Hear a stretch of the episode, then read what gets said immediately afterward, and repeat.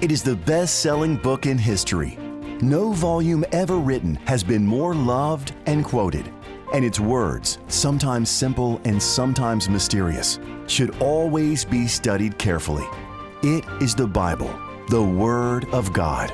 Welcome to Bible Answers Live, providing accurate and practical answers to all your Bible questions.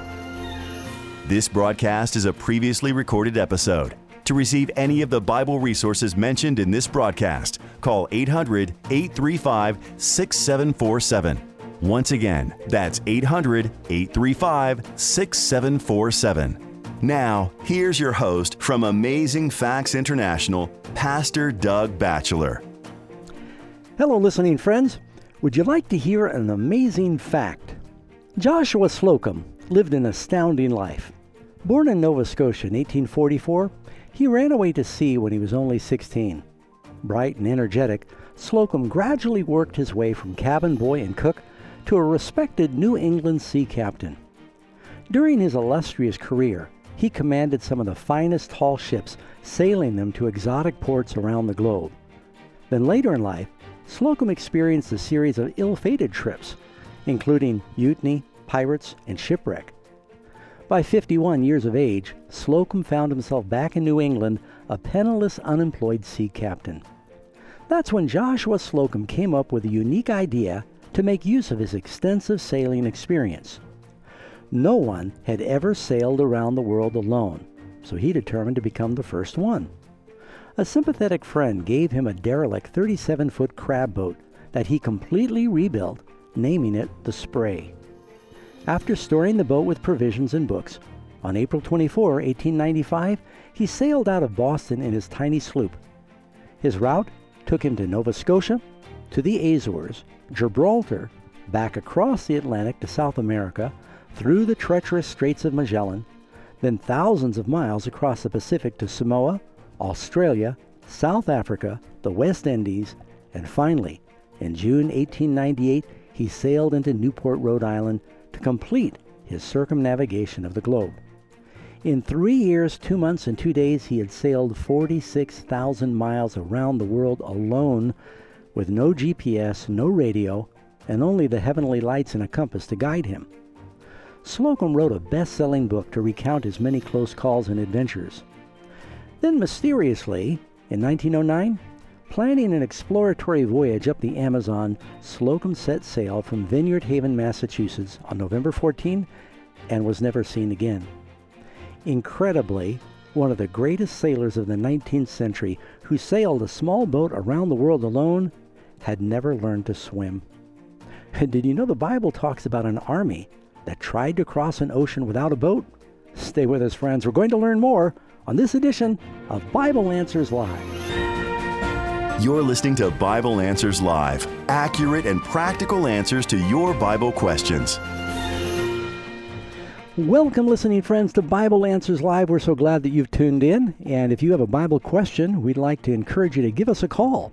This is International Interactive Bible Study, and here is a phone number to call in with your questions 800 463 7297. 800 463 7297. My name is Doug Batchelor. My name is Jean Ross. Good evening, friends. And we'd like to also, Pastor Doug, welcome those who are joining us on Facebook. And uh, if you haven't heard, we are live streaming Bible Answers Live on Pastor Doug's mm-hmm. Facebook page, also on the Amazing Facts Facebook page. Well, before we get to our Bible questions, let's start with prayer. Dear Father, we thank you that we have this opportunity once again to open up your word and study the most important book, which reveals truths that affect not only this life, but really give us a, a focus on eternity. So we want to ask your blessing upon uh, the program, be with those who are listening wherever they might be. Lead us, Lord, into a clearer understanding of the Bible. We ask this in Jesus' name. Amen. Amen. Well, Pastor Doug, that was a, a, fascinating fact that you opened the program with. Somebody, you can just imagine, um, there have been quite a few individuals since then that have um, sailed around the world by themselves. But this is back in uh, the late 1800s, early 1900s. Uh, no GPS. It's amazing. No radio. No way to call for help. Uh, in a in a sailboat, and he sailed all around the world. It's incredible feat. Yeah, he didn't even have a sophisticated chronometer, which they had back then. He had a, a one dollar and fifty cent tin clock with a broken minute hand. and he was able he was really a very good navigator.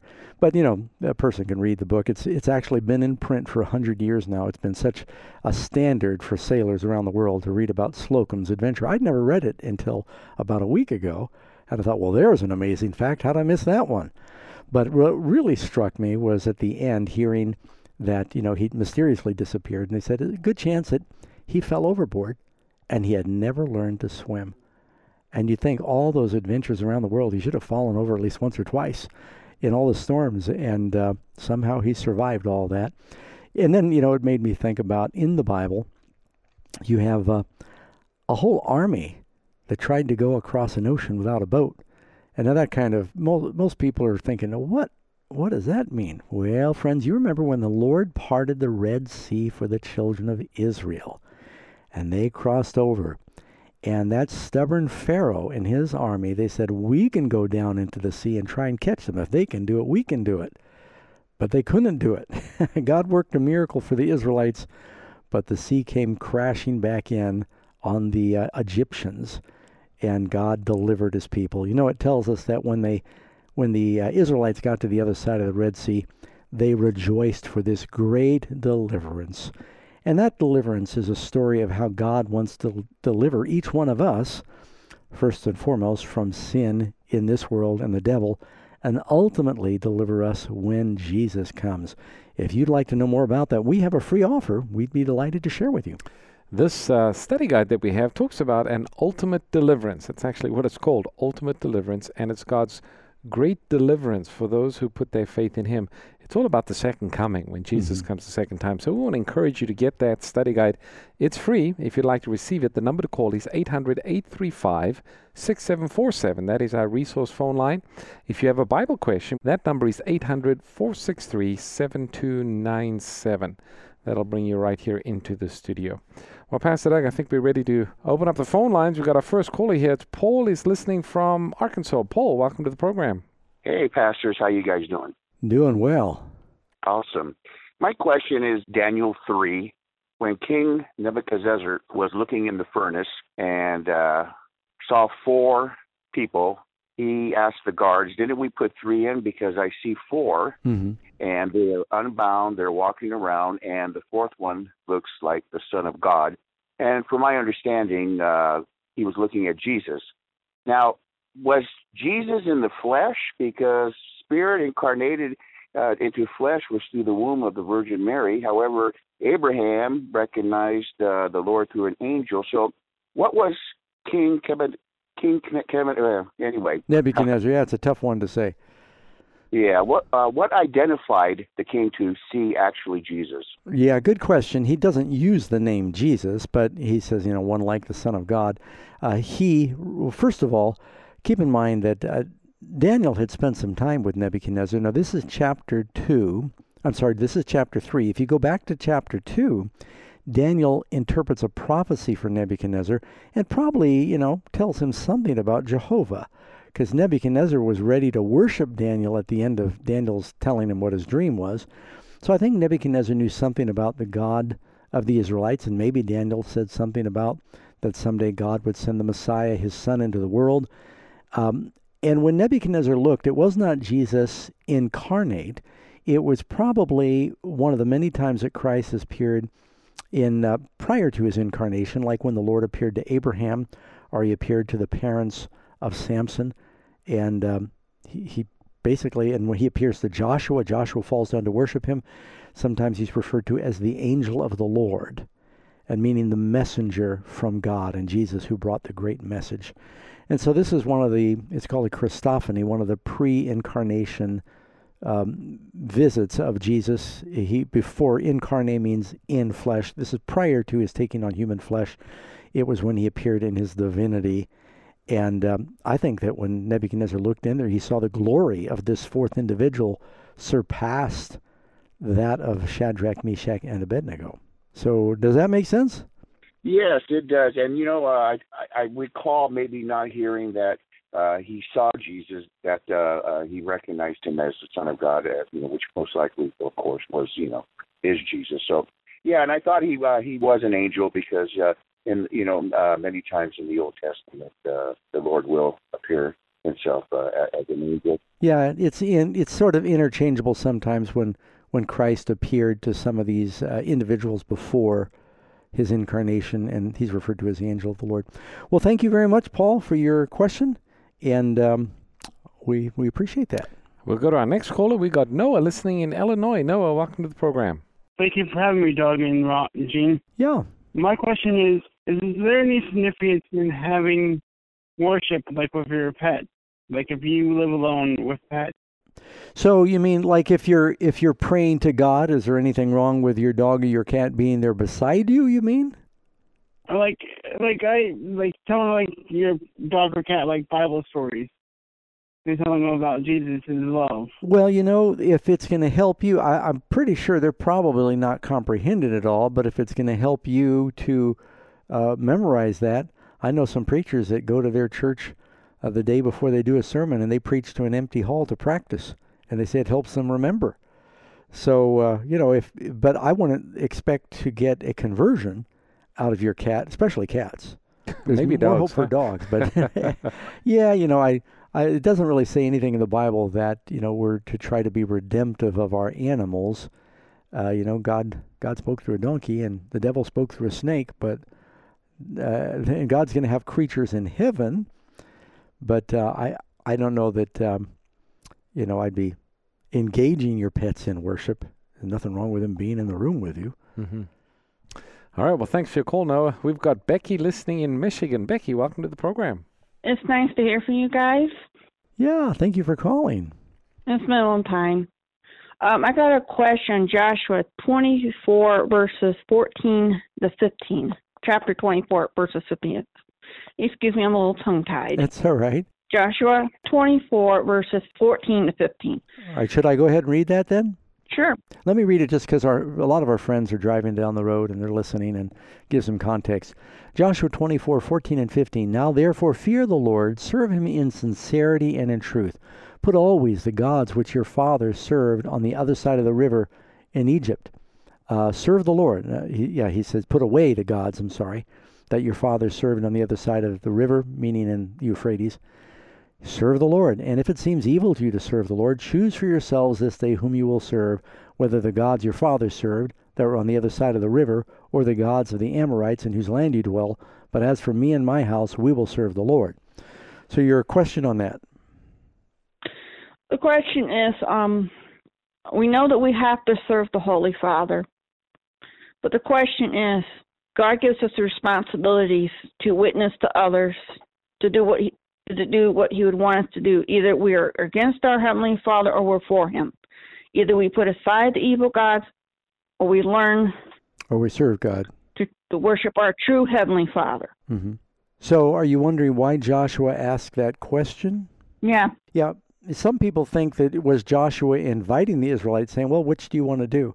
I think he's really challenging them to renew their commitment, reminding them do not serve the gods that the relatives of Abraham served, do not serve the gods of the Egyptians or the Canaanites and Amorites in the land that you dwell. We're going to continue to serve the Lord. Joshua said, Don't forget the God that, you know, brought you out of Egypt. So it's really an invitation and a challenge that he's giving the Israelites there. I don't think he wanted anyone to say, Well, let me think, who shall I serve? He was just really reminding them to have resolve about serving God. What do you think, Pastor Ross? Yeah, you know, sometimes in the Bible, a question is asked, uh, even though you might know the answer, but the question is asked to reinforce a decision. And I think Joshua is wanting the children of Israel here to reinforce the decision that they're going to serve the Lord. Exactly. It's also kind of neat how that he sets the example for them and says, As for me and my house, we've already made up our mind. We're going to serve the Lord. So that's leadership, especially in the home. Uh, parents, they need to make a decision, uh, make a decision to serve the Lord and encourage their children to make that same decision. Yep. Good point. Thank you very much. Appreciate your question tonight. You're listening to Bible Answers Live. This broadcast is a previously recorded episode. If you'd like answers to your Bible related questions on the air, please call us next Sunday between 7 p.m. and 8 p.m. Pacific Time. Call us at 1 800 God Says.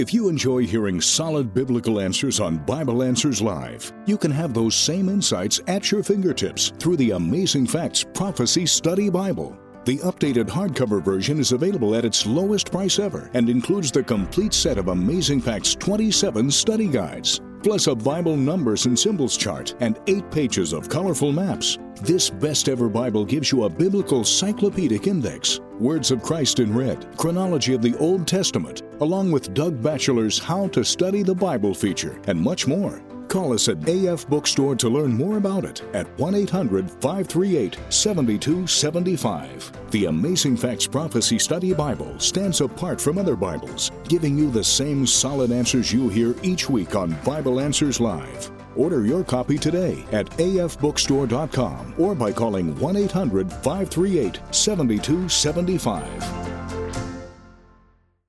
All right, we've got Samuel listening in Wisconsin. Samuel, welcome to the program. Thank you, brothers, uh, for taking my call, and I want to compliment you, gentlemen, on your fervor and clarity in declaring the Bible. Well, thank you.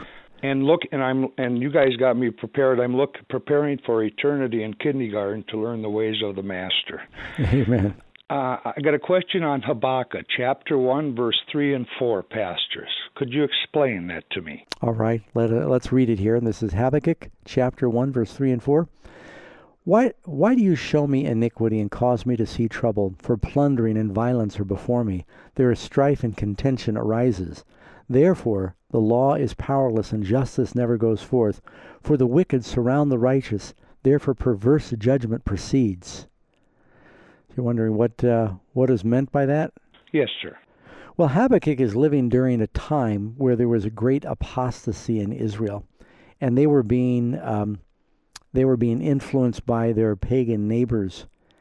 And uh, so he's saying, you know, Lord, I'm beholding the, the evil uh, around us and even among your people. And it seems like, you know, the law is powerless, that uh, people aren't, and the word law there doesn't just mean Ten Commandments, it meant the Word of God. Seems like they're ignoring the Word of God. There's, they're not listening. There's no justice that's going forth. The wicked surround the righteous. It's kind of like Job sometimes said, it looks like the wicked are winning. And uh, Habakkuk is sort of articulating the same kind of uh, concern. But you keep reading through the book, and you'll see that he finally exults in God's righteousness, but he's you know kind of bemoaning what what he's seeing around him. It reminds me of the other verse that we read in the Bible that God is not willing that any should um, be lost or perish, but He's long suffering, and that was the case even with Israel. There was a lot of corruption, and um, God was dealing with them trying to reach them. They, there was a judgment that eventually came. Under the ten tribes, it was the Assyrians that conquered them. The Babylonians came and conquered Jerusalem, and the Jews were taken captive for 70 years. And yet God was, was long suffering, not willing that any should perish. And I think, Pastor Doug, we see the same thing even in our world today, where God is long suffering. We see a lot of evil in our world, and yet God is wanting to save as many as possible. Yep. And you read later in the book, you, you can see that he's promising that. Uh, you know, even though it looks like evil is triumphing, that God will win in the end. And that great statement that's quoted so often in the New Testament is in Habakkuk, where he says in uh, chapter 2, verse 4, the just shall live by his faith. And so he's saying that the just will survive and they will succeed, and that the vision of God's deliverance will come. Though it looks like it tarries, don't be discouraged. It will come. So thank you, Samuel. I hope that helps a little bit. All right, we've got another caller. We've got Amy listening from Northern California. Amy, welcome to the program. Hi. Hi. I'm calling tonight. I, I had a discussion with my friend, and we were talking about Revelation 20, where it says the books will be opened. I know certain people's writing that I'm not supposed to mention support this and say, go into great detail that we will have access to the records. But just wondering if there's anything in the Bible that that supports that more that says the records will be open to us to look at for us to look at our pastor ross what's the verse where it says that don't you know that we will judge angels? Yeah that's first corinthians chapter 6 verse 3 and that's the apostle paul that talks about the redeemed. It says the time will come matter of fact i can just read it here. It says do you not know that you shall judge the angels how much more things pertaining to this life? So he's talking to the church, he's talking to believers, and he says the time's going to come when here the redeemed will have an opportunity to review the records. And of course, that ties in with Revelation chapter 20, where it says the books were opened, judgment took place. Now, the type of judgment that the redeemed are involved in is not choosing who's going to be saved and who's going to be lost. That decision has already been made. The fact that the redeemed are in heaven, it means they are saved. But we will be, the redeemed will be reviewing uh, the lives, and maybe they'll have questions as to why certain people are there and why other people are not there in the kingdom. All of those questions will be answered during this time of review when the books are made available and open. Just like Jesus said, nothing will be hidden, nothing that is hidden that'll not be revealed, nothing spoken in secret that'll not be made known. So uh, that'll be that time during the thousand years. And, I, and then it says, I think in Revelation 19, that they'll declare true and righteous are his judgments. And so we're basically uh, exploring the judgments of God so everyone will trust you know, his determinations and they'll declare that. Thank you. Appreciate that, Amy. Thank you. Hope that helps a little. We got Gail in Canada. Gail, welcome to the program. Gail in Canada, you on the air. Oh, hi. Hi. Good to be talking to you. And um, before I give my question, just want to thank you firsthand for all the things that you have um, uh, put into the ministry, and this had helped me and my husband a lot. So I've been struggling with my spiritual life, and after um, watching the Revelation now last October, then we were revived. Me and my husband, and my husband is a Catholic, and I am a born Adventist. But when he watched it, we were both um, convicted, and he was baptized uh, early, uh, late in December. So I'm so I just want yeah, I just want to thank that for you. Wonderful. Amen. Praise the Lord. So, your question tonight? My question is, um, I just um, don't understand this part in Matthew 16 verse 14. So it the Pharisees and Sadducees are asking Jesus what will be the sign, and he said um, he will. Uh, he said that um, except for the sign of the prophet Jonah. I just don't understand that relationship of uh, Jonah. So I wanted to know more about this. All right. Now, first, let me tell you that uh, following my answer tonight, if you call the resource line, there's a book I've written that we can send you for free, and it's called The Sign of Jonah. But if you look in Matthew, uh, look in Matthew chapter 12, verse uh, 39, Wow, And- nice. and it says, An evil and adulterous generation seeks after a sign, and no sign will be given but the prophet Jonah. And it also says in uh, Luke 11 something similar. And he talks about the uh, the prophet, the sign of Jonah in, in Luke 11:29. So um, here's here's the few things to think about in that regard. Is you have uh, Jesus sleeping in a boat during a storm. Well, you have Jonah sleeping in a boat during a storm. They wake up Jesus and they say, Master, we're perishing. Well, they wake up Jonah and they say, Do you not care that we're perishing? Uh, it tells us that they cast lots at the cross of Jesus. Well, they cast lots for Jonah.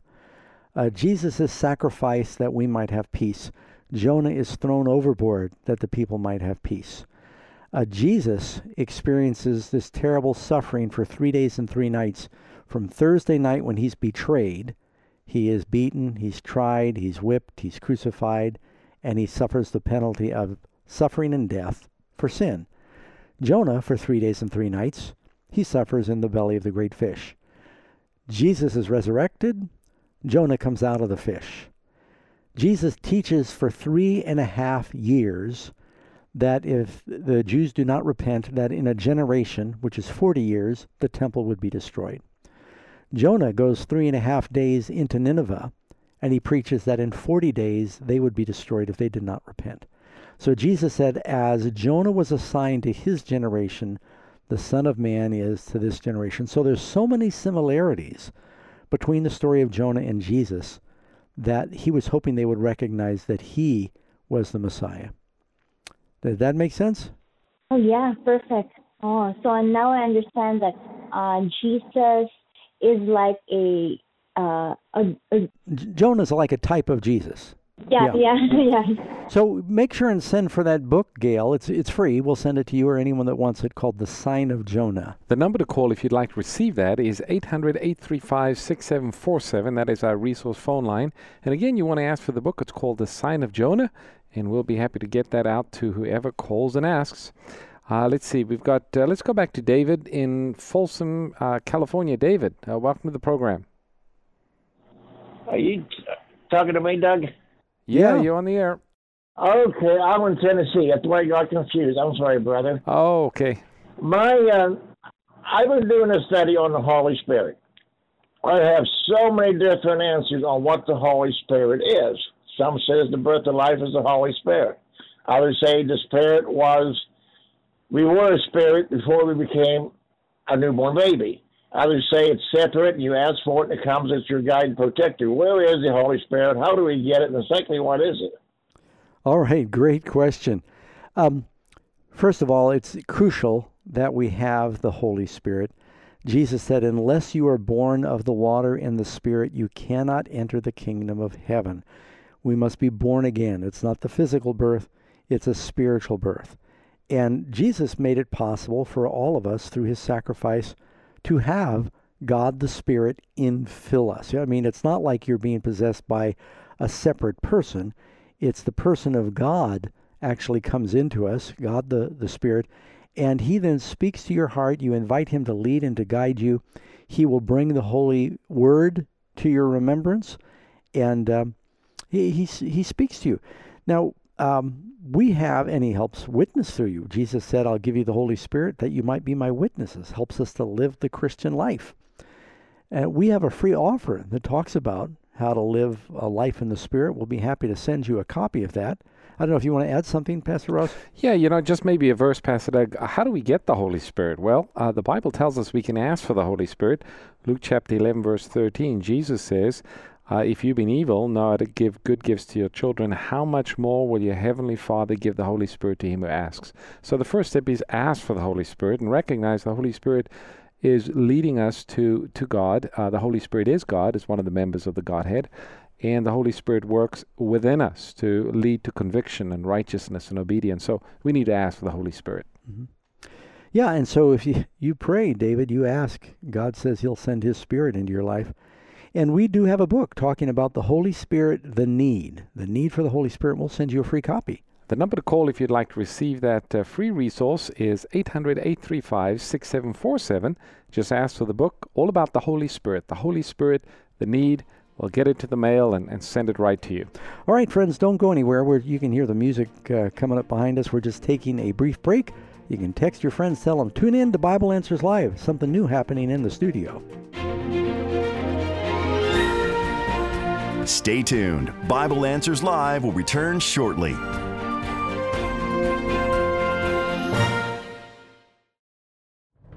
The Bible tells us that salvation, of course, emanates from God. So we need to know something about God to rightly understand and embrace salvation. Yet in the church today, there's a great deal of confusion about the nature of God. The Bible says God is one God, but is he three persons? Is Jesus also eternal God? Because Jesus is the Son of God, does that mean there was a time when he did not exist or he was brought into existence?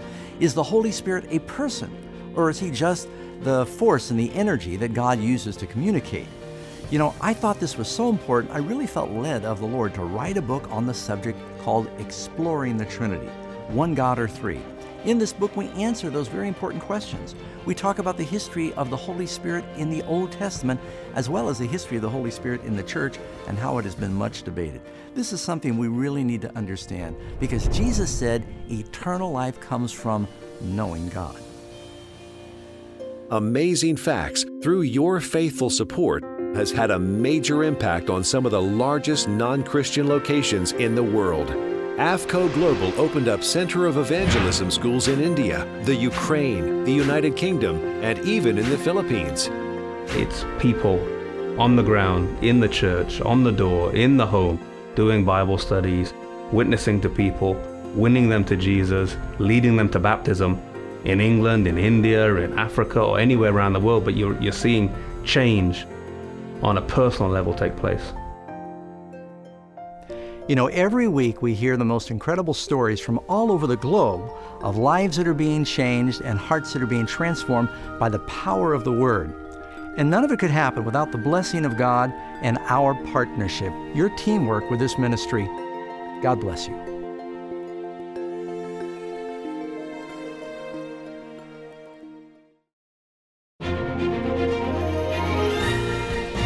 You're listening to Bible Answers Live, where every question answered provides a clearer picture of God and His plan to save you. So, what are you waiting for? Get practical answers about the good book for a better life today. This broadcast is a previously recorded episode.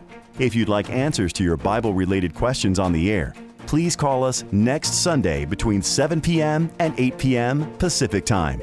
To receive any of the Bible resources mentioned in this evening's program, call 800 835 6747. Once again, that's 800 835 6747. Now, let's rejoin our hosts for more Bible Answers Live. Welcome back, listening friends, to Bible Answers Live. You heard the number. If you have a Bible question, give us a call. 800 835 6747 brings you into the studio. And, uh, you know, you may want to also go look at the Facebook page because you'll see that uh, if you've ever tuned in and watched the video of Bible Answers Live, things are radically different right now. We finally got moved into the new Amazing Facts studios, and we're still adjusting the furniture a little bit. This is your second week here, my first week here, and uh, so it's really nice to see a, a, nice, clear, crisp picture. And the plan is that uh, in a few weeks, we're actually going to take Bible Answers Live onto television. To start with, it'll be on AFTV live.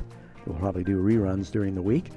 And there's some other networks that have showed some interest. So you'll not only be able to hear it, you'll be able to see it. And we hope that uh, you, if you want to take a peek, just go to the Amazing Facts Facebook page or the Doug Batchelor Facebook page. And we're streaming a sample of that right now. I am Doug Batchelor. My name is Jean Ross, and we're going to go to the phone lines. Our next call is Rob, and he's listening in England. Rob, welcome to the program. Oh yeah, hi there. Um, well, greetings from the UK. It's uh, quite late here, to be honest, but um, I'm glad I've got through. Um, I didn't think I was going to get through, but I'm I'm very happy I have. So, hello. well, thanks for waiting up. Yeah, we appreciate that. And your question tonight? Yeah, so my question is regarding a divorce, basically. So I've been with someone for three and a half years and I've only, you know, been 18 months into the faith, so I'm I'm not saying I know everything, but about 11 months ago, I discovered um, about you know remarrying someone who's been divorced. So I just kind of wanted some clarification on, on that because when my uh, partner, who I'm not married to her by the way yet, got divorced, she wasn't born again. You know, she wasn't aware of that scripture when she divorced her, her ex-husband. Um, and we're looking at getting married now. But unfortunately, I was like I said, I found the scripture that says you can only marry, uh, you know, remarry someone if, if she divorced her husband for biblical reasons. So yeah, I just wanted to get some clarification around that. All right, great question. Now, the the verse where Jesus talks about uh, divorce and remarriage, um, he doesn't apply that to a person who is like grown up a pagan, because uh, the reason we know that is you look at the story in John chapter 4, where Jesus has this encounter with a woman at the well who has been married five times and she's living with someone she's not married to, and yet Jesus reveals to her that he's the Messiah, which means he certainly accepted her and she would be saved. I don't know if she went home and married that guy or kicked him out or what happened there. Um, but you know, I think when you come to the Lord, the Lord kind of gives you uh, a new beginning. You cannot unscramble scrambled eggs, and so you know, if you're out in the world and you're you're pagan and there's people that may get divorced and remarried and and then finally they have a conversion and they want to live a Christian life. Well, does that mean they've got to go hunt down their former spouse and uh, remarry them? And of course, they could be married to someone else at that point. I think the Lord gives us a fresh start. You're born again, and uh, now once you're a Christian and you know better, that's a little different. Uh, it's, well, it's not a little different. It's a lot different because sin is knowing to do good and not doing it. So I don't know, Pastor Ross, you have anything? Yeah, no, absolutely. God is a God of new beginnings, and I think if somebody comes to an understanding of the truth and you commit your life to Christ, you know it is important, and we would encourage you. Uh, we know you've showed an interest in spiritual things. You've gotten converted, but it would be good that before you get married, that um, your fiance also take time to read and study and see what the Bible says. Uh, the Bible does give a lot of counsel that when one gets married, you want to make sure that you share the same faith, that you're united in your belief. Mm. Otherwise, that can cause all kinds of other problems in the marriage. So, uh, hopefully, she's willing to to consider that as well. And then I think you know you ask God's blessing, you get married, ask God's blessing upon your relationship, and, and move forward in faith. Yeah, that's what I do. I do. We do both pray every day to, um, you know, ask God for, to, for, for directions. I just have one more quick question. I hope that's okay because it's quite late here. So sure. Um, it's regarding the Sabbath day. Basically, I just wanted to know again. I am quite new to the faith. I'm only 18, in, 18 months into being a Christian, so I certainly don't claim to know everything. I'm still learning. It's progression every day. Um, so on a Sabbath day, um, I just wondered, you know, um, I hope this isn't a silly question. No, don't worry about it. Um, you know, you, I, I know that's a day when you know your your thoughts are to be of God, like it says, remember to keep the Sabbath day holy. Like you said before, Doug, it's the only one that does begin with remember. But in terms of like cooking and stuff like that, are we allowed to cook on the Sabbath day? I mean, because I feel I do feel guilty for going in the kitchen sometimes and spending half an hour, forty five minutes, and uh, um if someone calls me a friend and we end up going off subject i mean i try to keep it about god but they might tell me about you know their day yesterday and i i just feel guilty constantly if i not took you know keeping about god All right, you got two questions there. Good, good questions. All right, let's take it one at a time. First of all, when it comes to cooking, there's actually scriptures that say that as far as possible, we ought to bake what we're going to bake, and maybe Pastor Ross will find that bake what you're going to bake, and I think it uses the word seethe or boil what you're going to boil. In other words, do as much cooking as you can. The principle is that you want to be able to enjoy the day and rest. Uh, you know, Karen and I might heat something up, or you you might microwave something. There's nothing wrong with that. Or if you've got a salad, it may be a lot fresher if you, you know, uh, put certain things in it on the Sabbath day. Um, you have that verse? Yeah, the verse you're referring to, uh, Exodus chapter 16, verse 23. And this is the background of the story that we're getting ma- manna that God was giving them. And God said, on, on Friday, on the sixth day, gather what you need for, for the, both the Friday and the Sabbath, and then prepare it on Friday so that there's less cooking taking place on the Sabbath. But as Pastor Doug mentions, just to add to that, it's by no means a sin to, to go into the kitchen and um, you know rinse off your salad and put in your bowl and get ready to eat. I think the the Bible's speaking about major cooking. You don't want to bake your pies on Sabbath. Get that done on, on Friday. Yeah, and then uh, you asked another question about you know you have friends that aren't believers and they call and they want to discuss just the worldly chit chat, and it can sometimes be a challenge. Um, you know, I, I think it takes uh, it takes a while to kind of let your friends know that this is your Sabbath day, and you know you can share with them your faith. It's certainly a great day to give Bible studies. It's always a challenge if you're going to visit family and uh, they're not believers, and uh, you know they want to talk about the latest football game or whatever is going on, which might be going Yeah. on right now. Eh, eh, so uh, Eh, you know, and it, you just need to be sensitive to love people, and at the same time try and steer your thoughts towards spiritual things. Now we do have a book, a free book. I don't know if we can send it to England. You might be able to read it for free online. And uh, it's dealing with some tips on how to keep the Sabbath day holy. Yes, and if you'd like to read that, just take a look at the Amazing Facts website, just amazingfacts.org. You also asked some questions about the Sabbath, and uh, we just want to let folks know about a website that Amazing Facts has. It's called Sabbath Truth, just Sabbath Truth, filled with all kinds of scripture and some great lessons. And I think it'll be a blessing to anyone who looks that up. Well, thanks for your call, Rob. We're glad you're able to get through. We've got uh, Rachel listening in Florida. Rachel, welcome to the program. Hi, how are you? Good. How are you doing? I'm good. So my question is this: since we can't eat any unclean meat or touch it when it's dead, can we use leather or silk or or hair bristles and things like that? Okay. Um, in a in a word, yes. And the reason I know that is because in the Bible, the Bible tells us that uh, these Bible heroes they would not eat unclean animals, but they might wear them. John the Baptist, it says he wore camel hair, and uh, the uh, camel's not clean to eat. Uh, in the Bible, of course, they they made a lot of things out of leather. And I think some translations say that the covering of the sanctuary was badger skin or seal skin. It's, the Hebrew word is not clear, both of which would be, you know, an unclean animal for food. So there's not a prohibition in the Bible to using uh, some part of uh, an animal as a tool or for clothing. It was really you shouldn't be ingesting an unclean animal because your body's a temple of the Holy Spirit, and and of course there's all kinds of um, health problems with the animals that God declares unclean.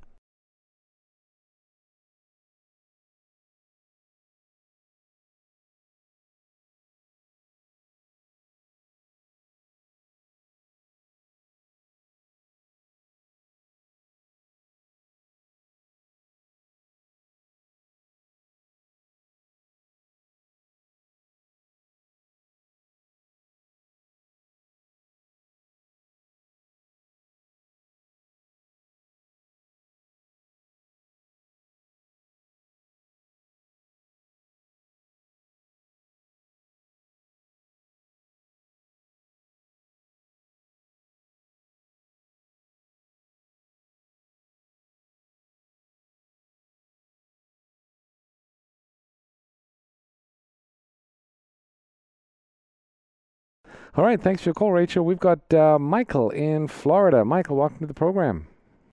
Hello, how you doing, pastors? Can you guys hear me?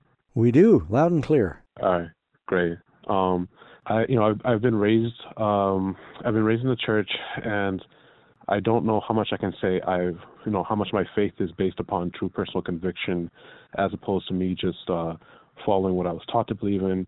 And this sort of thing has, um, sort of thought process really has caused me to become, I guess, more skeptical about my faith in in terms of like you know different things I've heard because I'm pretty sure that like a, the question on skepticism or the discussion on skepticism can really proliferate into a myriad of topics like you know uh, like I, as far as I was raised in terms of biblical teaching, the, the Earth is six thousand years old. God created everything, and then uh, but then there's like the skepticism raised by, say, for instance, like uh, evolution or or you know scientific evidences that that seem to run against um, biblical teaching. And and I just want to know, is there like a, a biblical uh, course of action in terms of addressing skepticism and and yeah, I, I think well, first of all, um, it, I think that when you ask questions, you want your faith to be based upon a personal conviction and not solely upon what maybe your parents or the pastor said. Uh, you need to be able to um, evaluate your faith and be able to defend it. Peter, you know, said, "Be ready to give an answer." I grew up, you know, not believing in God. I was atheist or agnostic and believed in evolution, and uh, you know, just very pagan in my approach. And so when I was exposed to Christianity, I had a lot of. I was from New York anyway, and so I had a lot of questions, a lot of skepticism. I had all the questions about evolution. I wanted to be satisfied that it wasn't just because the Bible said so, but I thought that the evidence of logic and science, and for me, it you know now it, it seems like in the last 20 years with the explosion of knowledge in the um, you know microbiology and DNA that uh, it is so precise that you know we would never believe if you saw a computer program that there wasn't a computer programmer. Um, everybody knows if you're running a computer program, it took great genius to develop that program. Well, human life, uh, the the eye, the brain, the world, is so incredibly complex that it's it's statistically very far fetched to think these things came together without intelligence. And I know you might say, well, then, all right, so I believe that God made things, but maybe he used evolution to make them. Well, if God says he did it very quickly, then whatever evidence you see in the world, you know, God can accelerate that. And and I think that um, men are guessing what happened thousands or millions of years ago, and all they can do is guess based on what they see now. So it's nothing wrong with asking questions. Faith comes by hearing, and hearing by the word of God. Spend more time talking to the Lord, trusting what His Word says. When you study prophecy and you see how dependable the Bible is, it increases your faith in the other things the Bible says. Well, you know, one of the thing, Pastor Doug, for for all of the um, scientists that might be um, spouting off uh, evolution as being a trustworthy theory, there are just as intelligent scientists who are exposed to the very same material, who are staunch creationists, who are believing, based on what they see in nature, based upon their studies, that there is a God that created these things. So typically in the media, we hear one side of the story, but there are God fearing, believing scientists who have all the same education and the same skills who see things differently. Yeah, they don't get very much airtime. They're kind of, uh, they've been kind of uh, excluded from the airwaves. But yeah, that's true. There are a lot of very brilliant scientists and uh, engineers and biologists and and uh, they believe in the biblical creation is actually scientific. You know, there's a book we have, we haven't given it out very often, but it's a great little book. It's called How Evolution Flunked the Science Test. And we'll make that available to anyone who would like to receive it.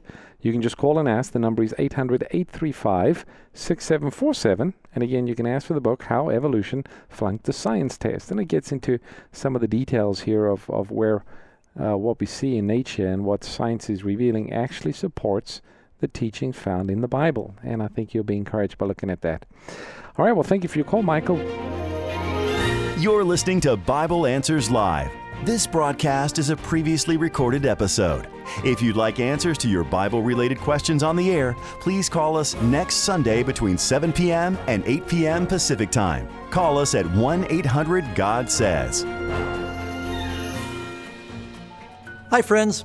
You know, when the Lord led the children of Israel out of Egypt, he took them down to Mount Sinai, and up there God gave Moses the Ten Commandments. But that's not all. There on the mountain, God gave Moses some amazing blueprints to a special sanctuary that you can find talked about all the way from Genesis to Revelation in the Bible. And in this unique structure, it talks about the plan of salvation. It's called the sanctuary, the house of God, the temple, or the tabernacle. In this profound arrangement, through the different departments in the rooms, God teaches how people are saved. It's one of the most extraordinary studies in the Bible, and we now have a brand new course here at Amazing Facts. It's called the Amazing Sanctuary Program. It is the newest of our AFCOE series, and we'd like to tell you what you have in store when you sign up. When you sign up for this extraordinary program, you'll be able to study the material on your computer, your tablet, your phone, anywhere, anytime. In the course, you're going to have weekly downloads, witnessing resources, interactive lessons, video presentations by various teachers. And you can interact with students from all over the world and connect with amazing facts instructors in weekly live class sessions. You can follow the 13 week structure or go at your own pace. And when you finish, you will receive a certificate of completion. And when you enroll in the program, you're going to be led through the material by two of my friends, great evangelists and instructors, Daniel Hudgens and Carlos Munoz. Visit sanctuary.afcoe.org. I grew up mostly in New York City. I was sent to many different boarding schools. Most of these schools told me that there was no purpose in life. And I saw in my home people were not very happy, and I would think about suicide. Sharing a personal testimony can be one of the most powerful ways to win souls to Christ. That's why I'd like to invite you to discover and share a new presentation of my Richest Caveman testimony. It's now available on a special DVD from Amazing Facts. We've even included the award winning Kingdoms in Time documentary that recently aired on the History Channel. To get your copy of The Richest Caveman, visit afbookstore.com or call 800 538 7275. For life changing Christian resources, visit afbookstore.com. We've got uh, Lisa listening in New Jersey. Lisa, welcome to the program. How you doing? How you feeling? Doing good. Thanks for calling. Um, my question was, where in the Bible does it say when Jesus died? Uh, Luke 23, verse 46. I can read it to you here. It says, And when Jesus had cried out with a loud voice, he said, Father, into your hands I commit my spirit. And having said this, he breathed his last. So there's a passage in the Bible. Is that what you're asking? No, I was asking, when did he die? Oh, when? The You time. mean like what time of day or what time of year? Like a both from the, the day and the year. Yeah, uh, near as we can tell, Jesus died 31 AD, and it tells us it was during the Passover, which would be in the spring. So Christ was crucified, you know, depending on what the uh, moon was doing, because the Jews were on a lunar calendar. So based on our calendar, it would have been sometime between uh, the end of March, beginning of April, that he died uh, during the Passover. And the Bible tells us he died on the preparation day. We know the preparation day Friday. would be a Friday, and he rose the first day of the week. We know that would have been Sunday morning early. So um, and he yeah, died on the cross at three in the afternoon. That's Tells right. us what hour it was. Yeah. so quite a bit of information is given there. Yeah. All right. Well, hopefully that helps, uh, Lisa, to give you some more information on that. Um, we've got Preston in Texas. Uh, Preston, welcome to the program. Hi. Hi, thanks for calling. Yeah, thank you. Um, my question is Is it a sin to buy food on the Sabbath? Oh, you mean like going out to a restaurant? Yeah. Well, uh, I tell you, I believe, first of all, the Bible does tell us in Nehemiah, and uh, Pastor Ross might have to tell me the verse again, when uh, the pagans were coming to Jerusalem to uh, buy and sell their products, fish and other things, he sent them away. He said, It's a Sabbath day. Don't come by the gates. He warned them two or three times. Finally, he said, Look, if you come back, I'll arrest you. He, they weren't to be doing their buying and their selling. I don't know if you have that, Pastor Ross. Yeah, Jeremiah 17 talks about uh, not buying on the selling, uh, buying on selling on the Sabbath, uh, but hell of the Sabbath day. Jeremiah 17:22. And then there's also one in Nehemiah where, yeah, that he, he says that as well. Um, but now you're asking, like, you know, what about going out to dinner? And, and the the approach that I take, and I think Pastor Ross feels the same way, is if uh, if we think it's a good idea for us to prepare and to be able to rest on the Sabbath day, then why do we want to hire someone else to do our cooking for us? And uh, basically, you're engaging them directly to work for you on the Sabbath day. And so I think, you know, um, we should prepare in advance. That's why Friday, the sixth day of the week, is called the preparation day. Is you get your food prepared, you make your plans. And the other thing is when you go to usually the typical public eating place, it's uh, not always a very uh, spiritual environment as well. Now, uh, the ideal is to prepare, and that's why the Bible talks about, uh, you know, Friday being the preparation day. You, you get ready for the Sabbath.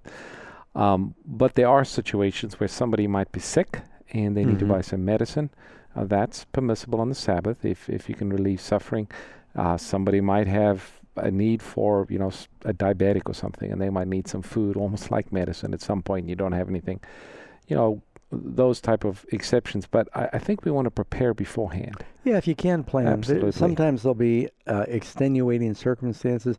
I remember once our family was traveling overseas, and it was like a two-day flight home, and halfway home, uh, we got delayed, and it turned out that you know we ended up in a strange city on the Sabbath day with no food. There's nothing we could have done about it. It was a weather-related thing, and we we had to go buy some food, or we young children.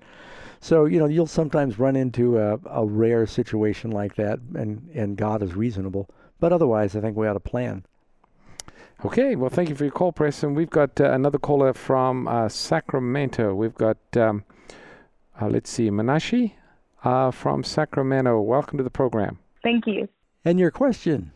Yes, my question is about Romans 14 and what Paul writes there, specifically uh, verse 5 and 14. They seem to be saying that um, we can worship on any day and eat anything. Um, so I, I know that God is is very particular about what we eat and the day that we worship on. So can you please explain what he was saying in Romans 14?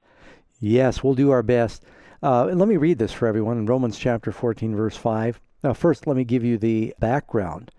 The Jewish Christians, the Jews that accepted Jesus, were telling the new Gentile converts in Rome that you cannot eat the things that are sold in the Roman marketplace because the Romans, whenever they ate uh, an animal, whenever they butchered a sheep or a goat or chicken, they offered it to a pagan god. And so the uh, Jewish Christians were saying, you can't eat that. It's been offered to idols. And so you should only eat vegetables because any meat that you're going to eat in Rome has been offered to a pagan deity. And I think there's a verse in Corinthians where Paul says, Eat what's sold in the shambles for asking no questions for conscience sake. And then also the Jewish Christians were telling the Gentile Christians, you need to keep all the annual Sabbath days. You need to keep the Passover, Feast of Trumpets, Feast of Tabernacles. And Paul is saying, uh, no, those are all nailed to the cross. One man, this is Romans 14:5, one person esteems one day above another, another one esteems every day alike. Let each one be fully convinced in his own mind. Now, right away, we know Paul is not saying some of you may want to go to church on the Sabbath, some may not, just whatever you feel like. I've never heard a pastor in a Sunday church tell his people that. they say, This is a day you're supposed to be here. So no one ever uses it that way until they hear the Sabbath truth. And then he goes on and he said, um, He who observes the day observes it to the Lord, and he who does not observe the day to the Lord, he does not observe it. He who eats, eats to the Lord, for he gives God thanks, and he who does not eat to the Lord, he does not eat, and he gives God thanks. So he's talking about two specific problems that were being brought in and had nothing to do with, well, if you feel like keeping one of the Ten Commandments, that's good. If you don't, whatever you feel like. And if you feel like uh, being careful what you eat, fine. If not, just say a prayer and eat anything. This is not what Paul is saying here. Yeah, and if you'd like to get some uh, extra uh, verses on what Paul feels about the Ten Commandments, you just need to read a little further in Romans where Paul says the, the law is holy, just, and good. Mm-hmm. Uh, matter of fact, he tells us to keep the commandments, to obey God. So he's not talking about the seventh day Sabbath here by any means. So hopefully that helps a little bit. Hey, thank you very much for your question and for joining us, friends, for Bible Answers Live. And uh, we hope that you can tune in next week. Don't forget that this is a completely faith based program. If you're hearing us on a station now, it's because people just like you are doing something to keep us on the air. And by God's grace, we've been doing this now for about 25 years, all by faith. Just go to amazingfacts.org, amazingfacts.org, and you can click donate, and we will appreciate it. God will bless you. Take care. We look forward to studying His Word together again next week. This broadcast is a previously recorded episode. If you'd like answers to your Bible related questions on the air, please call us next Sunday between 7 p.m. and 8 p.m. Pacific Time. To take advantage of the offers you've heard on this broadcast, call us at 800 835 6747 or visit our website at amazingfacts.org. Tune in next time for more Bible Answers Live honest and accurate answers to your Bible questions.